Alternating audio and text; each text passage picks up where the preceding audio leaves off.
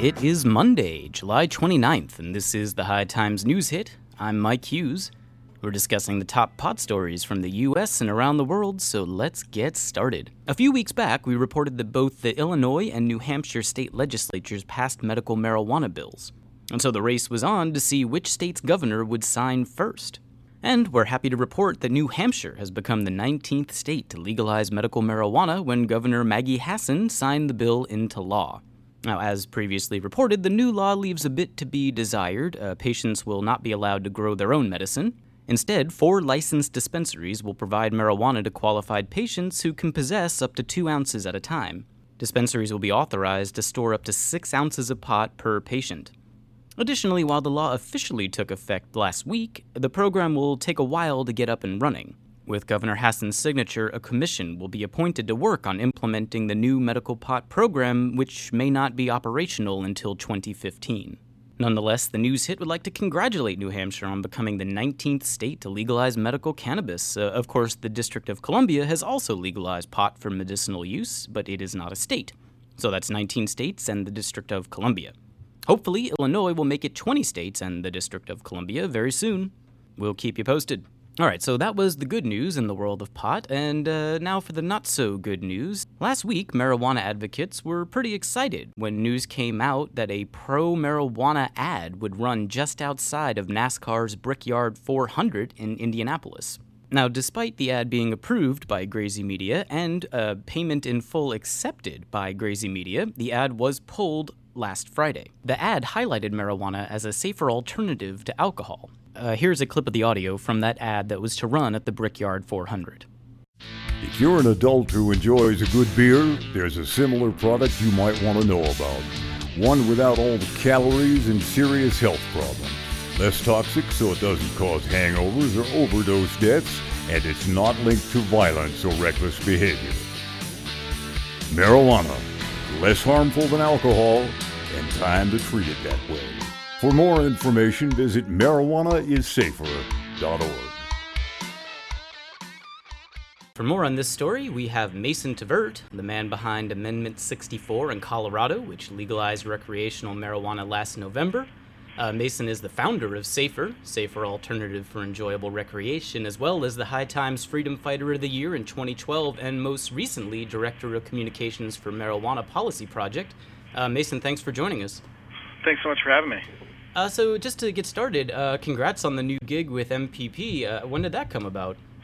Uh, thanks a lot. I actually started working for MPP officially at the beginning of 2012 as a staff member, but I was working full time running the campaign here in Colorado. And starting in December of 2012, I shifted to uh, the national role of communications director. So, been working on things all over the country at this point.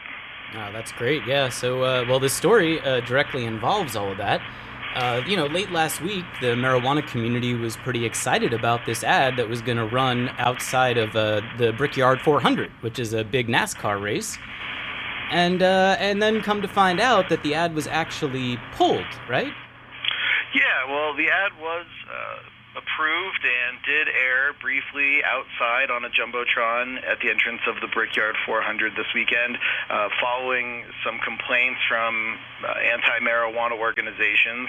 They chose to remove the ad, which really ended up getting it even more attention. So at this point, the uh, ad has been seen around the, the country and even around the world hundreds of thousands of times uh, on YouTube alone, and you know, it's unfortunate. Uh, this is an event, obviously, that embraces the uh, use of alcohol by adults, which we fully uh, support as long as it's being done responsibly. But uh, they are not allowing discussion about the fact that marijuana is actually objectively less harmful than alcohol.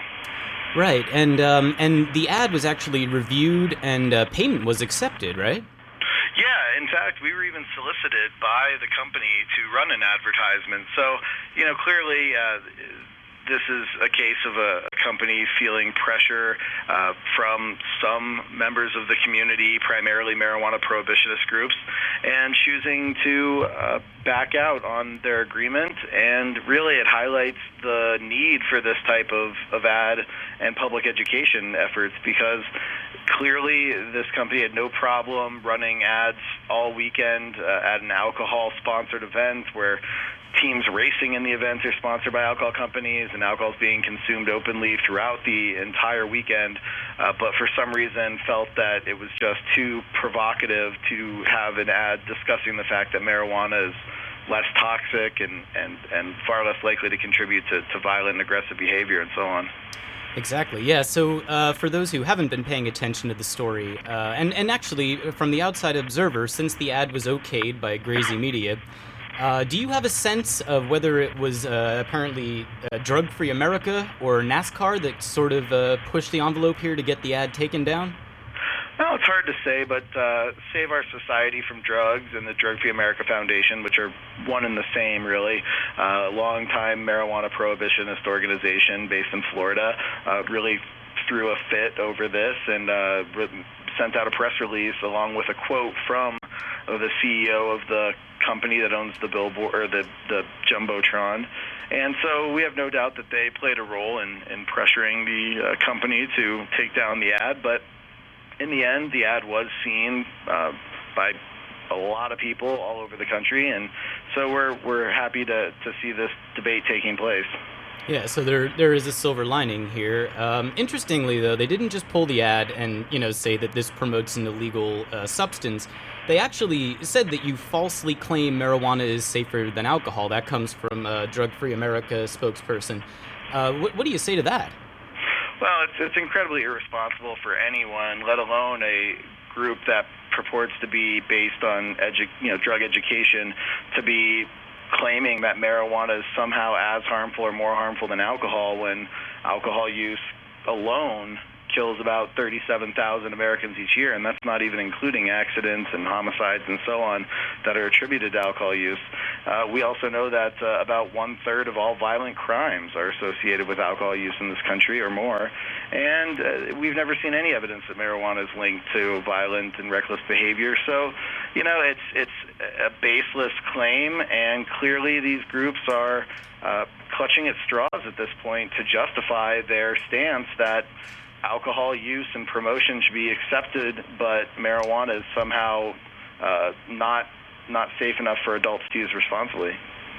Right, and uh, you know, like you mentioned, it's the the dichotomy of having such a promotion of alcohol at this event, and not even to be able to promote marijuana outside of this venue, which is what you would have been doing, is is pretty amazing. But as you said, perhaps the silver lining uh, the ad would have been seen by hundreds of thousands and would have been the first of its kind, but now, uh, since it was pulled, you might even get more publicity and perhaps millions of people will see it online. So there's that. Yeah, absolutely. It's certainly win-win, and, and hopefully we even get our money back and can uh, invest in future advertisements similar to this one.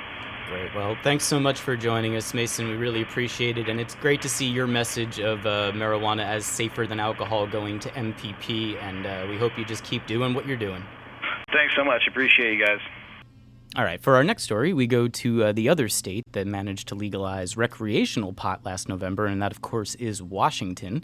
Unfortunately, the news here is not great as the DEA raided several Seattle area dispensaries. A uh, Drug Enforcement Administration spokesperson confirmed the raids but didn't give specific details on the operation. A local medical marijuana attorney explained that the uh, dispensaries that were targeted in the raids included Seattle Cross, Tacoma Cross, and Bayside Collective in Olympia.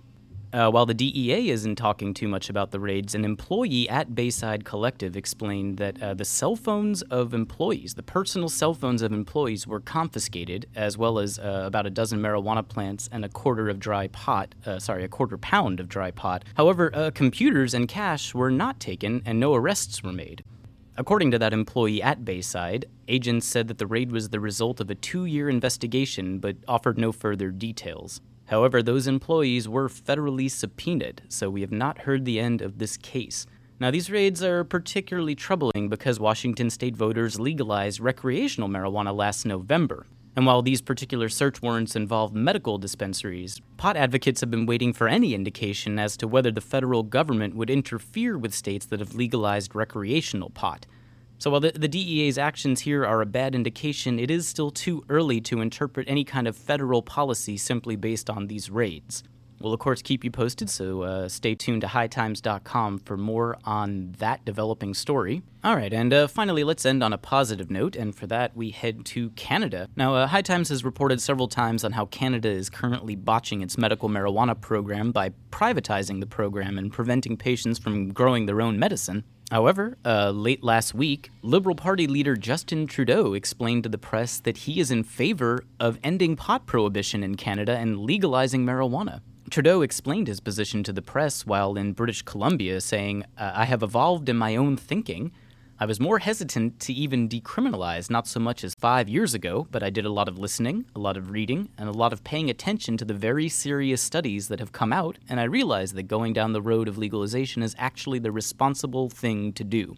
Uh, we can only hope that more political leaders think that same way. Now, the Conservative Party, which is the uh, ruling party in Canada at the moment behind Prime Minister Stephen Harper, has uh, issued the following statement These drugs are illegal because of the harmful effect they have on users and on society, including violent crime. Our government has no interest in seeing any of these drugs legalized or made more easily available to youth. Uh, that, of course, is just more of the same of what Canada has gotten from the Conservative Party. However, uh, there are elections in 2015 in which the Liberal Party could again take the reins of Canada, and if so, pot proponents have an advocate in Justin Trudeau. So uh, we'll keep you posted on that story as well. All right, those are the top pot stories from the U.S. and around the world. Uh, don't forget to follow me on Twitter at MikeHughes underscore, and uh, go ahead and like the News Hit Facebook page. We need more likes there, so do that if you get a chance. You can email me at uh, newshit at hightimes.com or contact me via Twitter or Facebook and let me know what pot stories you think we should be covering. This has been the High Times News Hit. I'm Mike Hughes.